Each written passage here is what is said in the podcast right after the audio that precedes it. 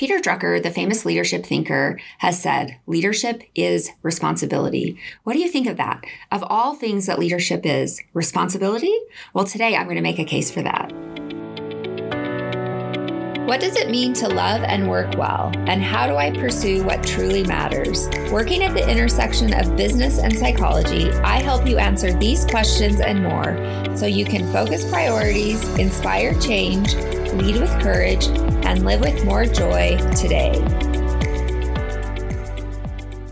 Hi, I'm Dr. Melissa Smith. Welcome to the Pursue What Matters podcast, where we focus on what it takes to thrive in love and work. And so, if you have listened to some of my podcasts, maybe you've heard me talk about the fact that accountability is a two way street. And so, today um, with the podcast, I want to break that down a little bit more and help you understand what I mean by that. And so, this week's podcast is all focused on responsibility, which is one pillar of accountability, right? So if we think about a two way street, one way is responsibility, the other way is ownership. And so next week we'll be talking all about ownership. But today I want to kind of break down accountability into this first pillar, which is responsibility. But if we just take a step back and look about look at accountability in the workplace, right? It means that all employees are responsible for their actions, behaviors, performance, and decisions, right? So accountability is on everyone.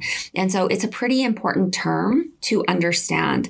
Um, accountability at work is also linked to an increase in commitment to work and to culture, which of course we know leads to higher performance. And so understanding accountability can really make a big difference. You know, as I work with leaders, whenever I see that they have friction points or, you know, these, these parts of the, of the work or the business that seem to be stuck points, I always point them to accountability. What kind of count- accountability do you have in place? What kind of processes do you have in place? What kind of follow through do you have in place? Because uh, there are a few things that will grind um, work to a halt more quickly than a lack of accountability. And so that's what we're really going to take a look at today. And of course, each week with the podcast, my goal is to help you pursue what matters by strengthening your confidence to lead. I do that in one of three areas leading with clarity, which is all about connection to purpose, leading with curiosity, which is all about self awareness and self leadership, and leading and building a community, which is all about effective leadership skills to help you strengthen, build, um, lead, and become part of a strong community, team, or organization. And so today, as we think about responsibility as the first pillar of accountability, we're really primarily focusing on leading and building a community. So what needs to be in place on the part of a leader to really help um, to ensure that accountability exists at work. And so that's what we're going to be paying attention to. Um, so let's just say a little bit more about these two pillars of accountability. That's the way that I talk about them. Um, I also talk about them as a two way street. So, um, in order to be effective, right, any process improvement or organizational change must include both pillars of accountability. So the two pillars are first responsibility and second ownership. So let me say a little bit more about each of these. So responsibility, when I talk about that, I'm talking about responsibility on the part of the leader for structuring the accountability process. Leaders must provide structure. Leaders must provide a framework for the work. It's one of your most important responsibilities. And then pillar two is ownership. And when I think about ownership, I think about ownership on the part of each team member for owning the change, owning the process, owning the task. And so hopefully as we go through this, that will um, really make sense to you because in order to have effective accountability in place at work, we must have both pillars in place. We must have responsibility on the part of a leader and we must have ownership on the part of each team member. Okay, so um, let's jump in and learn more about responsibility. And then, of course, stay tuned for next week where we will be talking about ownership. So, as I mentioned, uh, responsibility, when I talk about that, I'm talking about responsibility on the part of the leader for structuring the accountability process. And so, again, Peter Drucker said leadership is responsibility. And when when I was um, looking at some of the work related to responsibility, I came across a really great interview with Robert L. Joss, who um, at the time, this wasn't too long ago, was a retiring dean from Stanford. And he talked about leadership. And he said that leadership is all about responsibility. It is not about power. He said, right? That those days are gone and those days weren't really very effective. And so the questions that I have for you based on his statement that uh, leadership is about responsibility and not power is what is your responsibility to those you lead? right? And when you can ask this question, when you can approach your work and your leadership in terms of what is my responsibility to those I lead, you will start to look at your work very, very differently. You will start to look at those you lead very, very differently. So, you know, one of the things that I have come up against in my own leadership and my own organization is just being too darn busy, right? Like being too much in the work that it really has um, made it challenging for me to lead the work. And, and that's an important distinction that we want to pay attention to. And so as I, you know, try to get myself quiet and really, you know, do a little bit of some self awareness, self assessment, and self leadership, right? When we think about curiosity to lead, I really was trying to pay attention to where where does my first responsibility lie here right? Because it's easy to make a case for i need to be in the work right? I need i need to be in the work. But as i really take a look at my role as a leader and my invitation for each of you is that you know, your first responsibility is to those you lead, right? That it's more important for you as a leader to lead the work than to be in the work.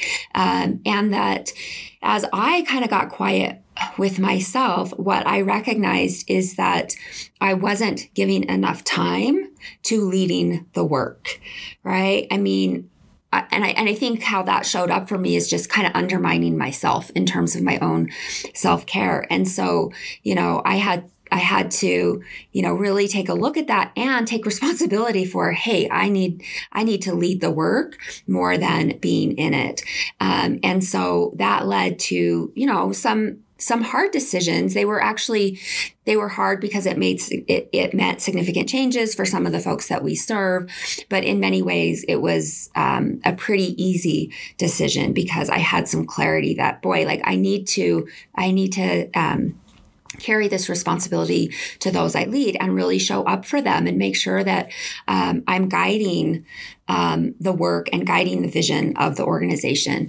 And so that is my invitation for you is that you can really look at what your responsibility is to your team, whether that's, you know what, I need to have some office hours. I need to be more available. Whether that is, I need to think about strategy and I need to help the team think about strategy. These things really matter. So if we go back to Joss and that interview, so this is the retiring Stanford D- dean, he, you know, in speaking about responsibility, he said, a group needs a strategy. It needs a framework right? And that this is this is work that a leader must lead. Now a leader doesn't have to have sole responsibility for this but a leader really sets the course. And one of the most important ways that you set course is by having a clear strategy and having a clear framework for accountability right? For executing on that strategy and so, you know, in this interview, Joss said managers can take steps to improve planning, staffing, and organizing, but those are not enough. So he continues, they help you push the group in the right direction. They bring a discipline and a focus to the organization um, that's extremely valuable. They have a lot to do with how the group acts, but they have very little to do with how it thinks or how it feels. So, how the group thinks or feels. And he said, to do that, you've got to pull the group along. And that takes communication, a lot of communication. So when you, which I love, right? So one of the things I'm fond of saying is when in doubt, over communicate. And so what he's saying here, right, is that good organization, planning, and staffing aren't enough, right? When you're leading an organization or leading a team, you really need you you need to make a case that's persuasive. You need to invite them along into a story into a vision into a mission that really matters right? So paying attention to how a group thinks and how a group feels about the work and that communication and responsibility are your tools right? And so we really do want to pay attention to that so let's let's take a look at how you can really lean into responsibility and embrace responsibility as this first pillar of accountability. Okay. And so, uh, with that, I have three key points for you to help you to really embrace responsibility to those you lead. Okay. So let's go ahead and start with point one. So the leader is ultimately responsible for the process, right? Another way of saying this is the leader is ultimately responsible for the work. At the end of the day, the leader the leader is the one that's responsible. That's part of why there can be a heavy burden on your shoulders because the buck stops with you. And so when we think about that in terms of processes and framework and the unfolding and execution of the work, right? A leader ultimately must ensure services and products are delivered effectively and efficiently, that clients and customers are satisfied. Uh, and so the leader's task is to establish an effective and efficient process structure first. So another way of saying process structure is framework.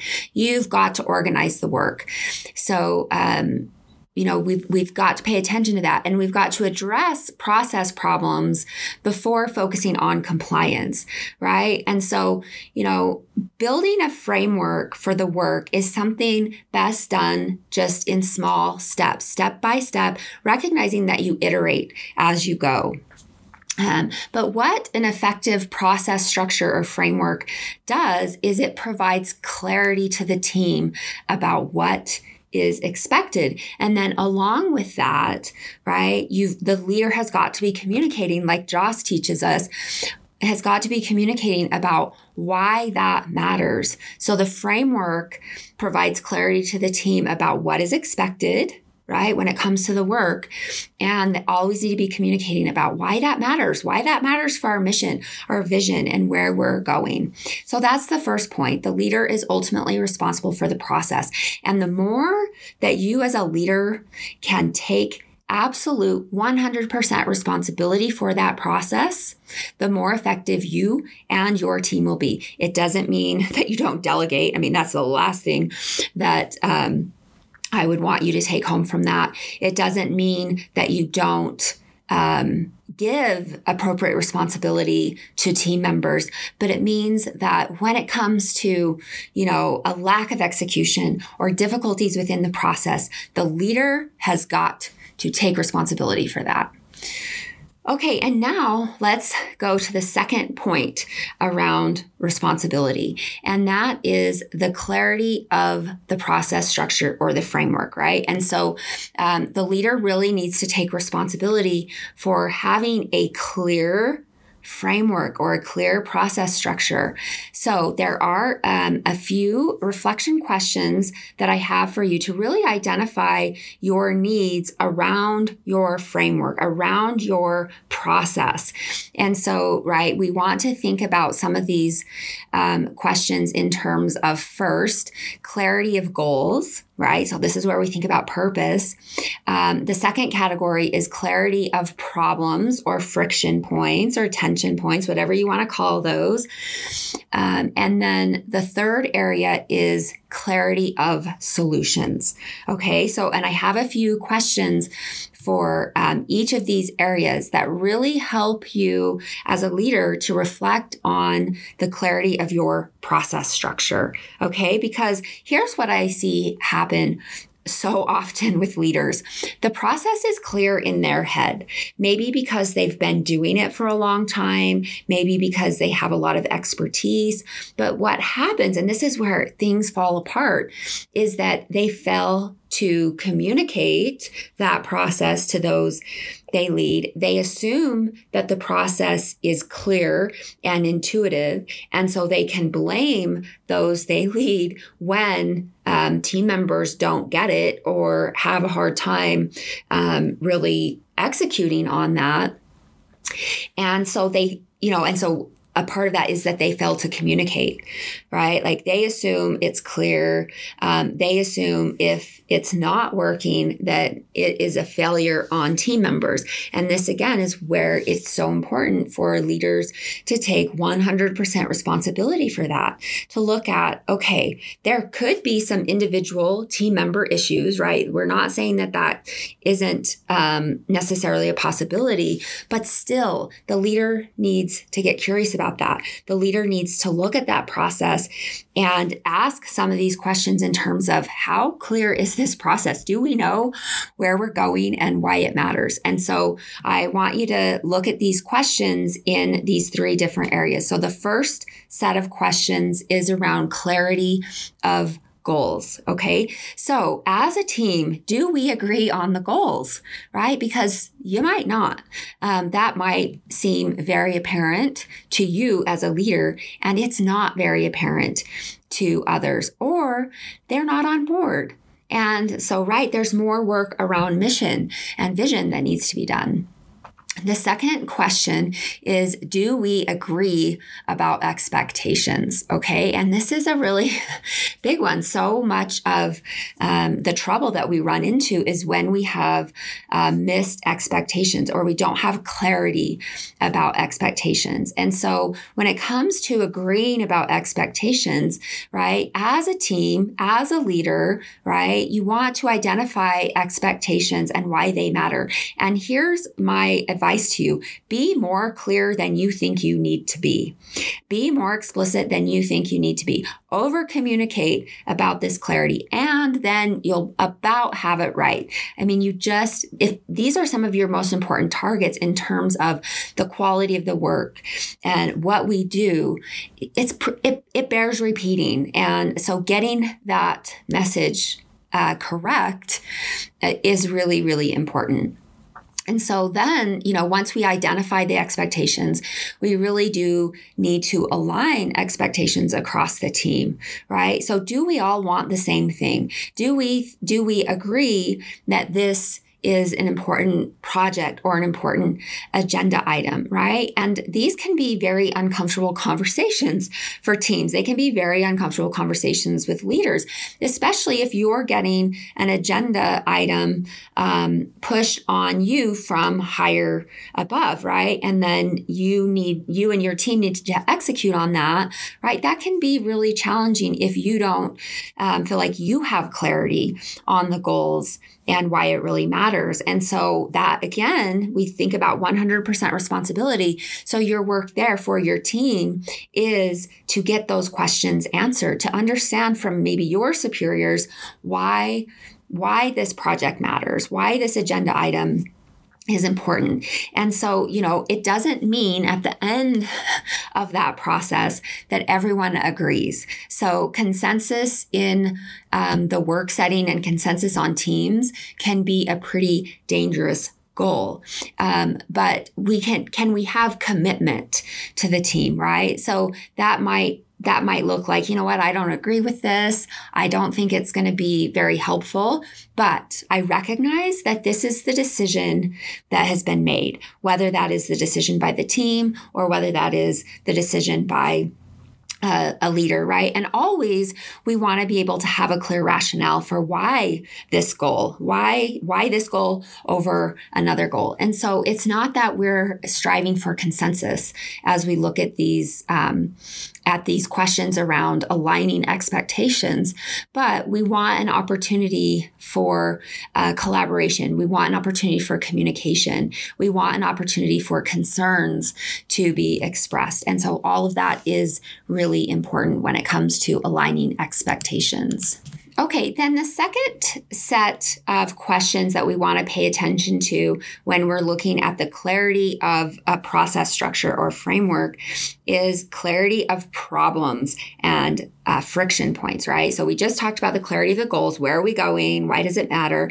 And now we really want to look at um, understanding the problems, right? Because for each of us in the work we do, we have different friction points. We have different problems. It is just the nature of work. And so these are some questions that I would invite um, you and those you work with to really explore as you as you pay attention to your process structure and um, these friction points.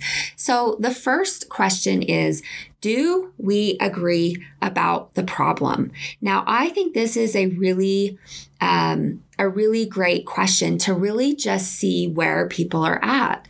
So, for example, um, maybe as you um, talk this out, and I would encourage you as a leader to do this first on your own, um, and maybe even invite everyone on the team to kind of go through some of these questions on their own.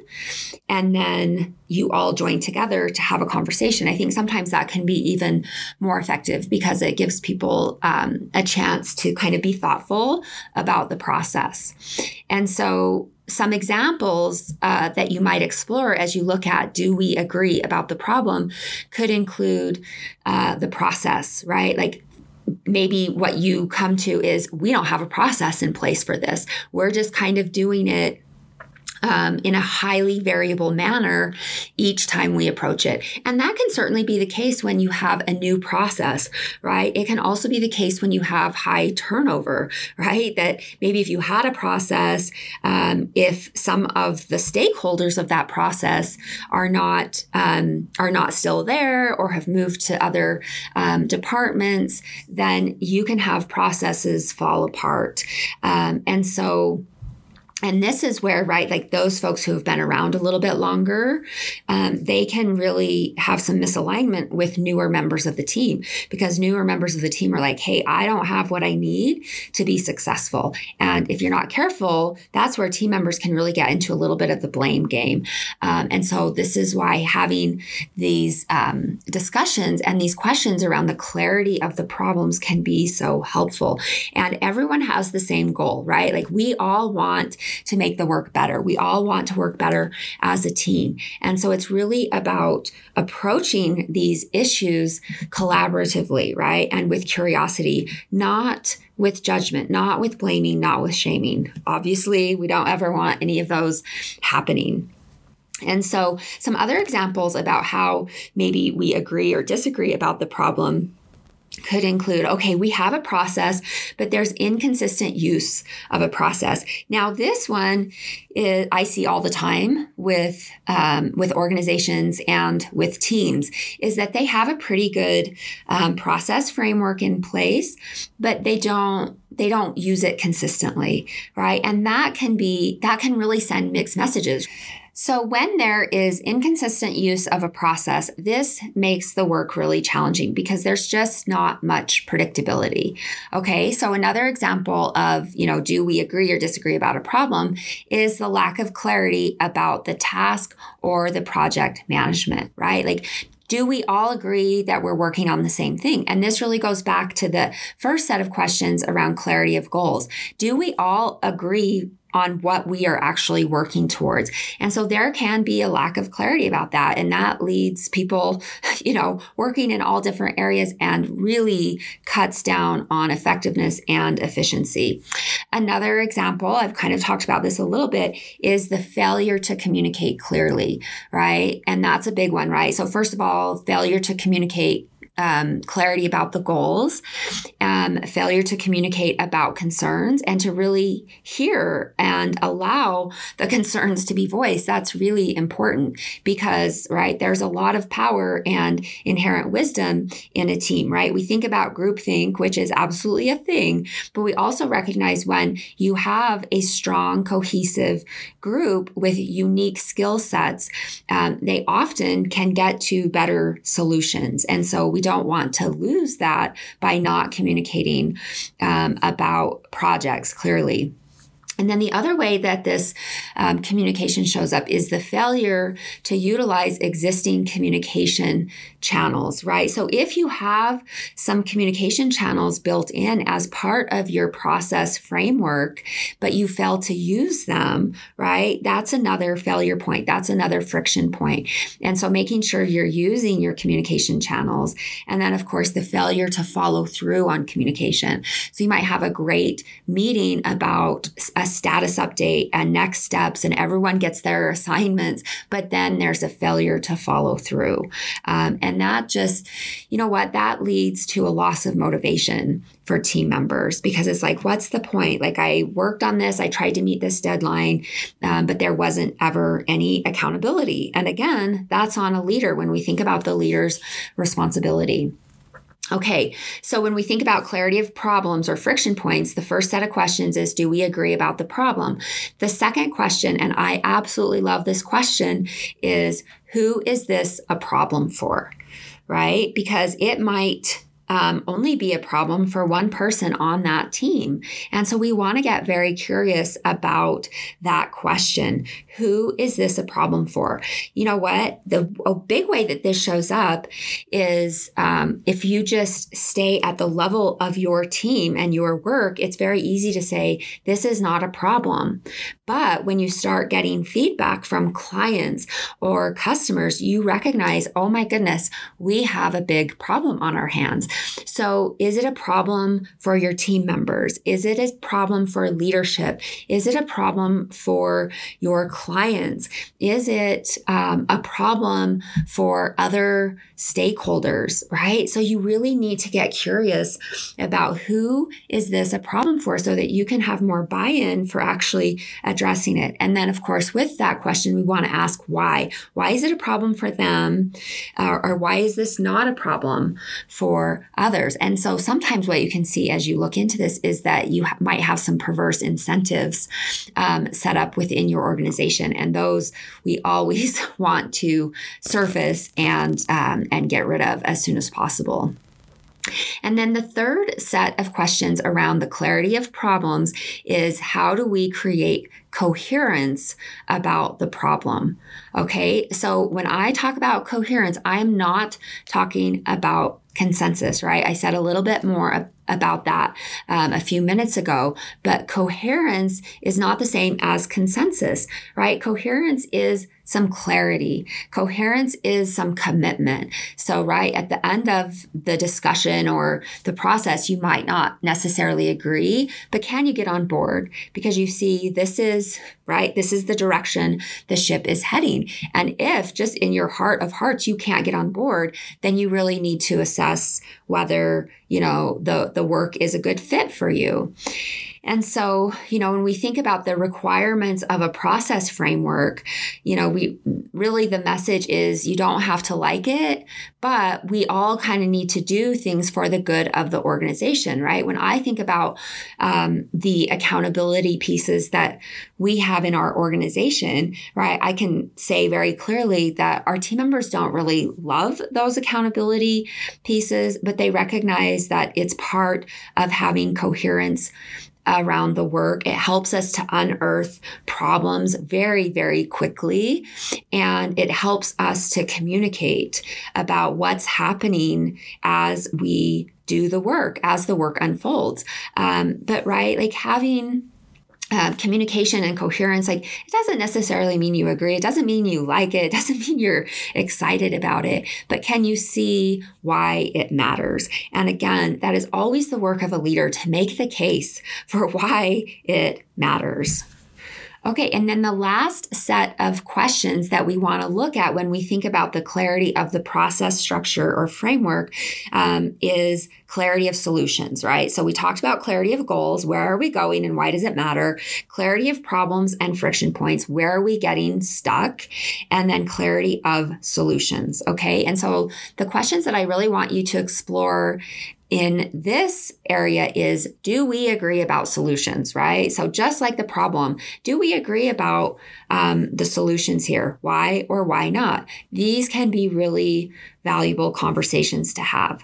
The second question do we agree about how to solve the problem? Okay. So, that we all might agree that this is the solution, but there could be a lot of disagreement about how to get to that solution. Okay. So if the answer is yes, that you agree about how to solve the problem, then how do you ensure alignment consistently? Right. And so that's where we really think about accountability checks, a communication process, a review process, a retro process to really make sure that you're aligned on that solution and that there is consistency across the team. And then, of course, if the answer is no, right, like there is not agreement about how to solve the problem, then the focus becomes how do we create alignment? Okay. And I think the most powerful um, way that you can appeal to alignment is around purpose and mission. That's why purpose matters so much.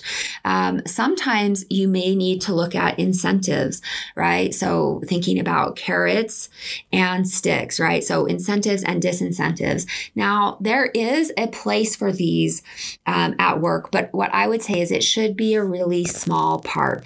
Um, one of the things that we don't want to run into is that, um, you know, you get to a point where you're incentivizing the work that they were hired to do. Okay. Like that is a problem uh, because that's where we really see um, intrinsic motivation fall apart. And that's where we see an erosion of culture. And it really can become a very um, selfish approach to the work. Like, I'll do this if it helps me. I'll do this if I get, you know, this bonus, um, that sort of thing. And so it makes, you might get um, alignment, but you'll always, right? Like, it's going to be so much heavy lifting on the part of the leader to maintain alignment. And so, again, like, there is a place for incentives. I'm not saying that, but you need to use them sparingly. You need to be so incredibly thoughtful about how and when you use incentives. Okay. So, um, if we think about if we think about an example here in terms of you know a a clarity of a process framework, right? Let's think about project based work where, you know, the concern, the problem that everyone um, agrees on and the solution is that we need more timely completion of tasks, right? Like across a month so that we can smooth out the workflow. We can have more predictability on use of resources. And so we can deliver consistently for clients, right? And so what might that require of different team members, right? So it might require the CEO to have better organizational management, right? This is where org charts really matter because they're a visual representation of workflow. Who does what? Where are our gaps? You know, if we think about finance, it might mean better budgetary oversight, which can then strengthen planning to really pay attention to what are the numbers that matter so that we can really um, hone in on those and help with some predictability across a month or a quarter or a year. Um, we think about um, operations and better planning for consistent um, operational output, right? So, better use of resources, whether that's team members, whether that's time, whether that's budget, whether that is additional specialists, right? And it also leads to more accurate information. Um, for sales and for marketing and for all of the other departments. Um, and so we really do want to pay attention to that planning. And then, you know, when we get to the level of specific team members, right, there's more consistent workflow throughout the month. Um, most of us in our life, especially work life, want more predictability. And so that can be one of the um, pleas that you make in terms of ensuring alignment is that, you know, as we really follow this process, it's going to result in more predictability for each of us. It's going to lead to less cramming at the end of the month or the end of the work week. And so um, making the case for that. And then, of course, following through on that. And that's a team effort that requires everyone. Okay, so those are the questions that we want to look at when we're thinking about the clarity of the process structure. So, again, the first category is clarity of goals, second is clarity of problems, third is clarity of solutions. And now I want to talk about the third key point when it comes to leaders taking responsibility, right? So the first point, just as review, was that the leader is ultimately responsible for the process. The second point is that the leader is um, responsible for ensuring clarity of the process structure or the process framework. And then the third point that we're going to talk about now is uh, a leader wants to consider specific accountability levers, right? So remember, we're talking about accountability and the leader's role in this. And so, what can the leader take responsibility for when it comes to accountability levers? Um, because those are important. So, you know, a couple examples would be utilizing deadlines and touch points for more efficient workflow right? So this is where we think about a stand-up meeting where there is a touch point, whether it's every day, whether it's a couple times a week, whether it's once a week, right? The cadence will depend on the needs of your team and the needs of the project. But having these touch points or these stand-up meetings can be such an important component of increasing accountability.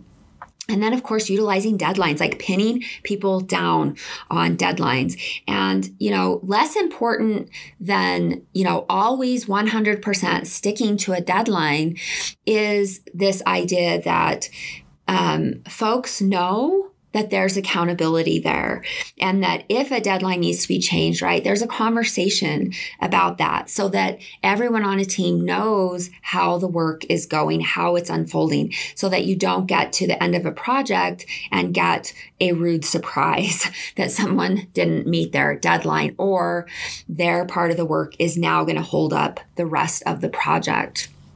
And so you want to push maybe timelines up in the month.